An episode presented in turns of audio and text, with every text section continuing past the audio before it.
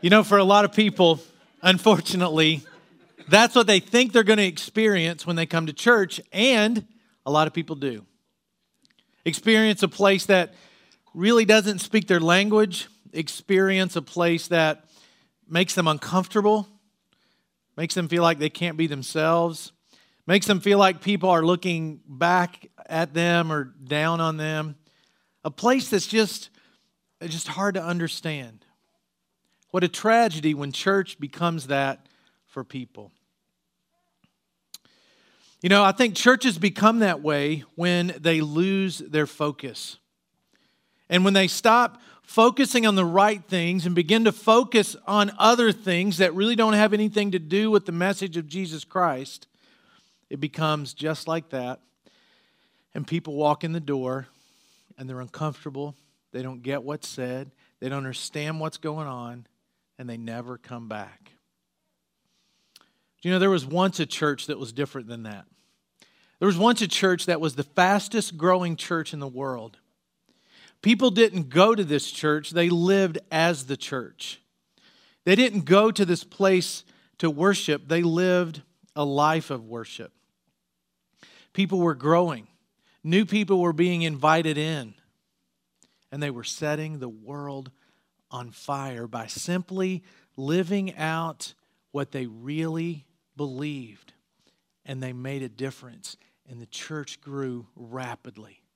You can read about that church in the New Testament in the book of Acts. There's some Bibles coming down the aisles right now. If you don't have a Bible, we'd love for you to have one. If you're here for the first time today and you didn't bring your Bible, just raise your hand. We give these out every week at Life Point because we believe the words in there can lead you to a knowledge of what it means to have a relationship with Jesus Christ. So raise your hand. You can follow along on the screen, or you can turn to the pages in the Bible as I read today. In the book of Acts, chapter 2, you begin to read about this thing called the church. What happened? A bunch of people who were once Jewish Jewish people decided they were going to follow Jesus Christ the Messiah. And they decided that his words were true and they were going to follow him. And then here's how the message translation of the New Testament describes what was going on in these people's lives who had recently said they wanted to follow Christ. Acts 2, beginning at verse 42, it says, They committed themselves to the teaching of the apostles, the life together, the common meal, and the prayers. Everyone was in awe. All the wonders and signs done through the apostles. All the believers lived in a wonderful harmony, holding everything in common. They sold whatever they owned and pooled their resources so that each person's need was met. They followed a daily discipline of worship in the temple, followed by meals at home. They all praised God. People liked what they saw. Every day their number grew as God added to those who were saved. That was the norm. But what happened? What got from church being like that, where it was a life, a way of living, to being something that you went to, to being something like you saw on the screen? What happened? What happened was humans do what humans have a tendency to do is that, that they lost their focus. At some point, things kind of got out of focus and they didn't see things as clearly as they used to. And as they got further and further from their beginnings, things that really shouldn't matter started to matter more, and then they lost their focus. You know, all of life is like that. If you lose your focus on something, it kind of gets out of whack. Lose, lose your focus on your health and watch what happens. Stop focusing on your diet and watch your waistline increase or decrease. Stop, stop focusing on exercise, and all of a sudden your body is a mess. Stop focusing on relationships, and you'll find yourself lonely. Stop focusing on your marriage, and you'll find it very quickly getting unhealthy. So, in life, we have to come back and focus on those things. Those of us that have families, you have to, you have to intentionally say, I've got to be focused. I've got to recalibrate. I've been focused too much over here, too much at work. I got to come back and I got to refocus where I'm supposed to be with my family, where God would have me focus. As a church, it's the same thing. We need to know our focus. We need to know the things that God would have us focus on. And you don't have to read the teachings of Christ very long at all to see what Jesus would have the church focus on, and that is spreading his message to the world who needs to hear it. In Matthew 28, Jesus said, Go into this entire world and share this good news with people. Teach them, baptize them, make sure they grow, and make sure they go and do the same thing. See, that's what was happening in this first century. I mean, people's lives were getting messed up with the message of Christ in a good way. All of a sudden, the way they lived, the way they thought, the way they acted, it all changed. And church wasn't this thing you went to, it was this life that you lived as you followed Christ. And at Life Point, as young as we are, we need to still constantly come back and refocus and make sure we keep things in focus so things stay relevant, so you're able to grow, so we're able to multiply like Jesus asked us to multiply. If you're here for the first time today, or you've been coming to Life Point for a while, this is a great time to be experiencing Life Point over the next few weeks. Because one of the things we ask everybody to do is to go to our overview class and find out what we believe and some things we focus on and some things that make us, we think, make us distinct from other churches. And starting today, going four more weeks, we're going to talk about four of those things that we focus on. We usually talk about some of this material, not all of what I'm talking about, but some of it's talked about in our overview class. It used to be called What's Up, then it was called What We Believe, and stick around a few months, it'll be called something else but it's the material that helps show people the path to committing to membership. And you might be sitting there thinking, great, I've been through this before. I went through all three versions of that thing. And I mean, my goodness, why are we coming back to it? Because we need to come back to things because we will lose our focus if we don't. And if, if you're here just starting coming, this is perfect. You don't have to do anything extra. Just come to church. And you're going to hear what it means to say, I want to be a part of that church over the next four weeks. And we, we've always got to come back and refocus, or we lose. You learn something new every time you look at something again. Just week before last, I started the 2009 Read Through the Bible Challenge. If you haven't done that, go to our website, click on that. You can go to another website that's got the full text, the full reading plan. You can even download it to your Blackberry or your iPhone and have it with you all the time. And I started reading through that, and one day I was just sitting reading on my phone through, through Genesis, the reading for the day and I learned something I'd never seen before. I'd read Genesis a bunch, uh, over, over and over. I'd read every chapter. I knew every story, but here I was refocusing on the first book of the Bible, thinking, well, I already know this, and I learned something. So anytime we come back and refocus and recalibrate, we're going to learn something. We're going to say, oh, that's why. Oh, that makes sense. And that keeps us in life from getting into trouble and things getting unhealthy. And that keeps us in church from becoming irrelevant to the world around us. You know, at the end of this, you're to have we're going to have a day near the end of this at the end of this series in February where you can commit to membership. And some of you have already done that. And if you haven't, you'll know exactly what it means to commit to membership. Membership at Life Point's a little bit different, maybe than you've heard. It's not a than you've experienced before. It's not a place where you come down and somebody you know bestows upon you, "I give you thou now membership" or whatever. That's not the way it works. The way it works is it's not a privilege that we've got membership you know uh, cards in the office and you get a card. It's not the same thing. The way membership works at Life Point is you make a commitment to some very core things. You're going to hear all about those. You'll be fully informed. You'll know exactly what you're committing to. You can actually pick up a membership packet at any, any time at the info booth. But you, you make a commitment to the church. Membership's not something the church just hands out. So here are four things that we're going to go through for over four weeks that as a church we have committed that we are going to keep in focus as we fight fight, fight all we can to keep from becoming what you saw on the screen. And these four things are simplicity, growth, relevancy, and multiplication. And today, I'm going to unpack the one simplicity. That's what God wants from his people. Just simply follow him. And you know what? God asked us to do is a pretty simple thing. He says, Love me, love people, and change the world. Why does that have to be so difficult? Why is that so hard for some people to get? Why is it so hard to understand? Why does it why does so many churches end up becoming irrelevant? It's because they lose their focus on that that God wants us to stay focused on.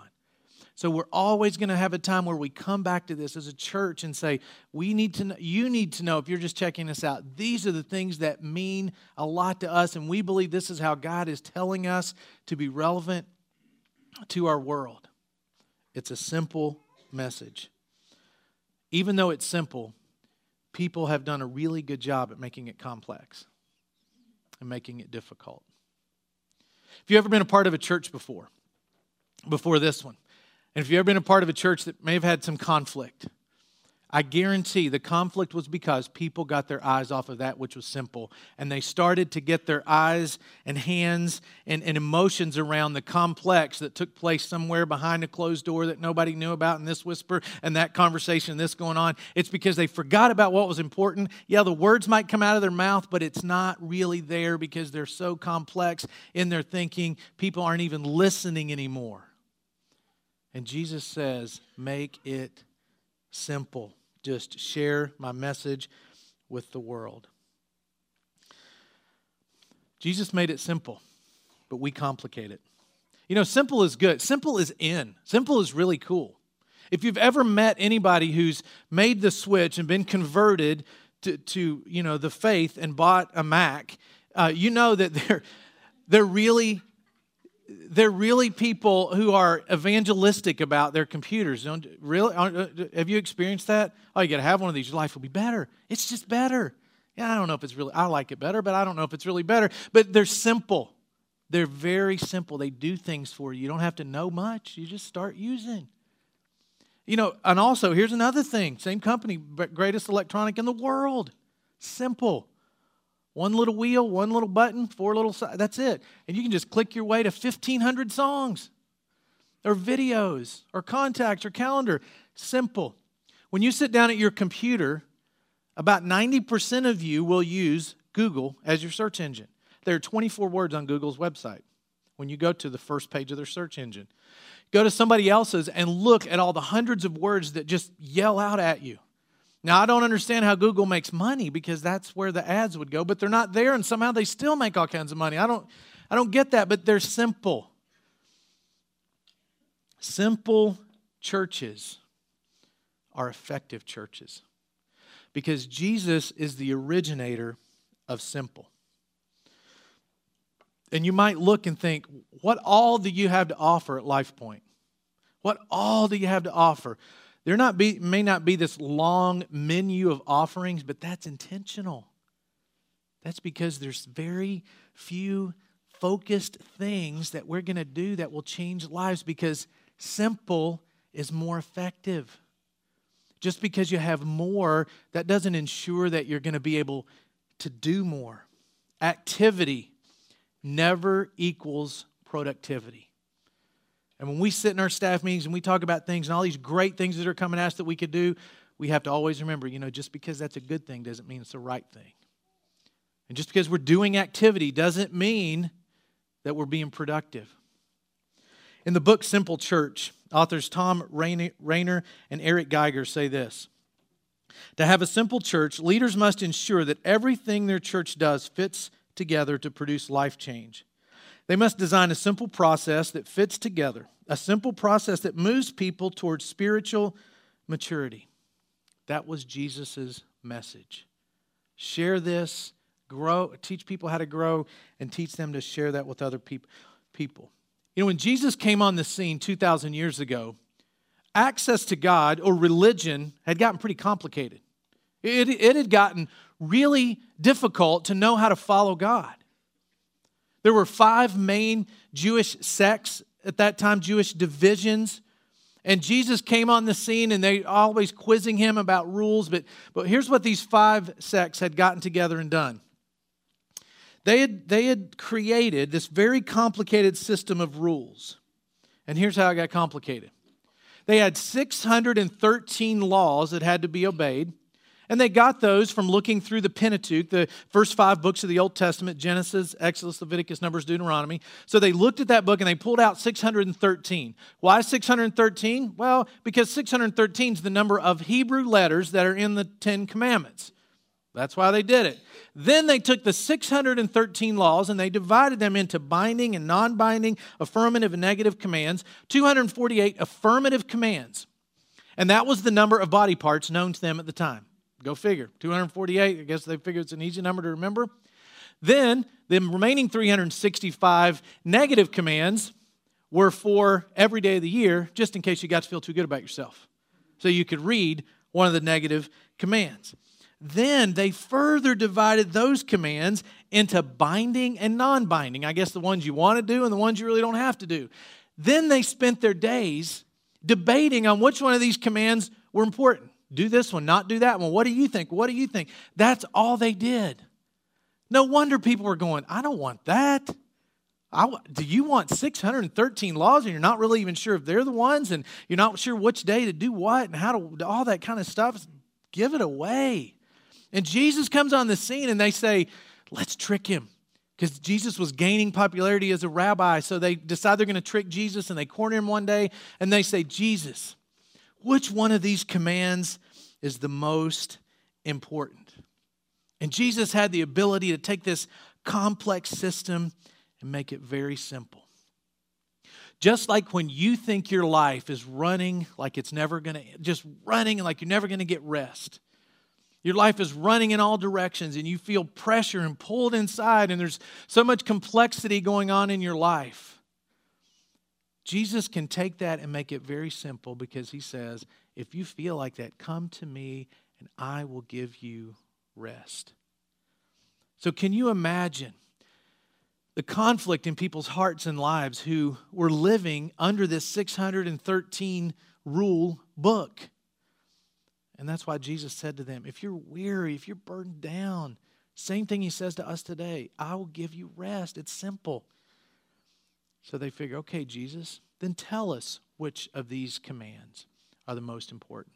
And this is what he says in Matthew 22, verse 37. It says, Jesus replied, Love the Lord your God with all your heart, with all your soul, and with all your mind. This is the first and greatest commandment. And the second one is like it love your neighbor as yourself. And the, all the law and the prophets hang on these two commands. So, in just a few sentences, Jesus took this huge thing that people were scared to death of and didn't understand, and he brought it down and just said, Look, if you love God and you love people, that's greater than any of these other 613 commands. I don't care how much you do in a day, I don't care how devoted you think you are. If you miss these two, all those hang on this. So, if you're going to focus on any laws, Focus on loving God and loving people. It's that simple. That's what Jesus says.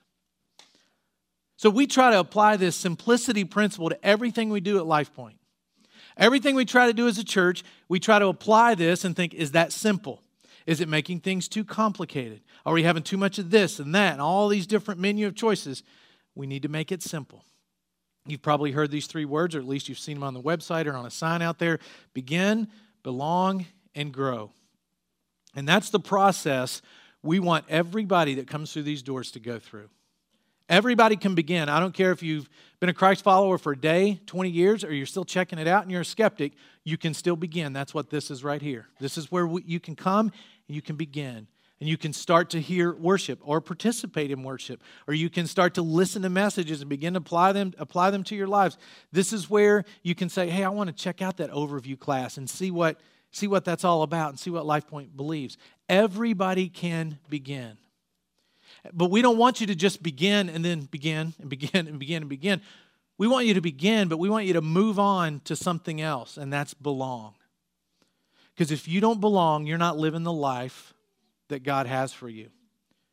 By belonging, we mean engaged in meaningful relationships with other people. And you are missing out if you're not doing it. If you don't have a support network of people, if you don't have a spiritual group of people that you're connected with, that's why we're going to say it. We're going to say it. We're not going to let it go. It's because if you're not doing that, you don't belong. And we want you to belong. We want you to be in a, a community of people that you feel like you belong to and you can share your life with, and they can share their life with you. So if you're feeling uneasy, like things aren't quite right, maybe it's because you haven't got to that belong step and you haven't started some relationships that can continue to take you deeper and deeper into transparency with other people. And that's when life will really start to make a lot of sense, when you really start to belong. Today, you have an opportunity you're going to hear about in a few minutes. Darren's going to tell you about uh, signing up for a small group. And if you've been in one before, stop meeting for whatever reason, give it another shot because you don't want to miss out on belonging. And then we want people to move on to grow. When people start to grow, they start to give more of themselves away. And you can't go to Life Point in Action and go and scrub floors and plant plants and, and fix up people's yards and feed homeless people and hungry people. You can't do that without giving some of yourself away. That's why we make that available to you once a quarter. That's why it's available. You go out at the info booth today or out at that table and you can sponsor a kid in Guatemala. You could go to Guatemala in the ministry we've chosen to, to be connected with for World Missions. You can go there and give yourself away. And when you start to give yourself away, you will feel growth like you have never felt before. When you start to serve, give yourself away, maybe give some of your stuff away, even a little bit of your money, you'll start to grow like never before. And we want everybody to go through that entire process. Simple is deeper because simple really connects you. Simple requires that we say no to good things so we can stay focused on that which is best. If we said yes to every good thing, we would be so deluded we wouldn't be able to do no thing well. I mean, it's tempting because all these great opportunities. I mean, we've chosen to focus on Guatemala as a world mission point, and that's it. That's it. That's the only place we're sending our money. Why? Because focusing there will make a bigger difference than spreading it out over all these places. Simple, focused, and you can take part in it and you can watch that thing grow. Being simple requires effort, though. It's not easy, Easy and simple don't mean the same thing. Being simple means you have to constantly reevaluate is this simple? Is this something that's not going to overburden people? Keep it simple. Simple also means that our staff, our staff's not a group of people who provide programs for you to participate in.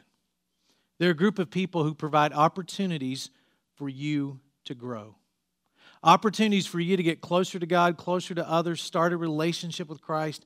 That's what they're all about. I was reading one pastor's blog that he was talking about having all these people come up to him, Pastor, we need to start this, we need to start that, we need to start this. And he said, Look, I am your pastor, I'm not your cruise director. Now, if you want to start something, let's talk about it. But don't think that I'm here just to start things for you. Our staff are people who provide opportunities. That's our job. That's my job. That's the church's, the leadership of this church is our job to provide opportunities for people to grow. Jesus' simple call says, Join me in this. And his message is simple set people free from a life that chews them up, sometimes spits them out, burns them out, burns them up. Teach them to love God, teach them to love others and teach them to change the world. And as long as we keep coming back and saying we're going to we're simply going to do just that, we'll never be like that church you saw at the beginning that the lady went to. We'll always be relevant, we'll always be ready to go and make a difference in the world and you'll always say that made a difference in my life today. Live a simple life and keep coming to a simple church. Let's pray. God, thank you so much for this message that Jesus boils down to just a few sentences love you and love people. Father, may we do that. May we continue to simply move people closer in their relationship with you. And I pray this in Jesus' name. Amen.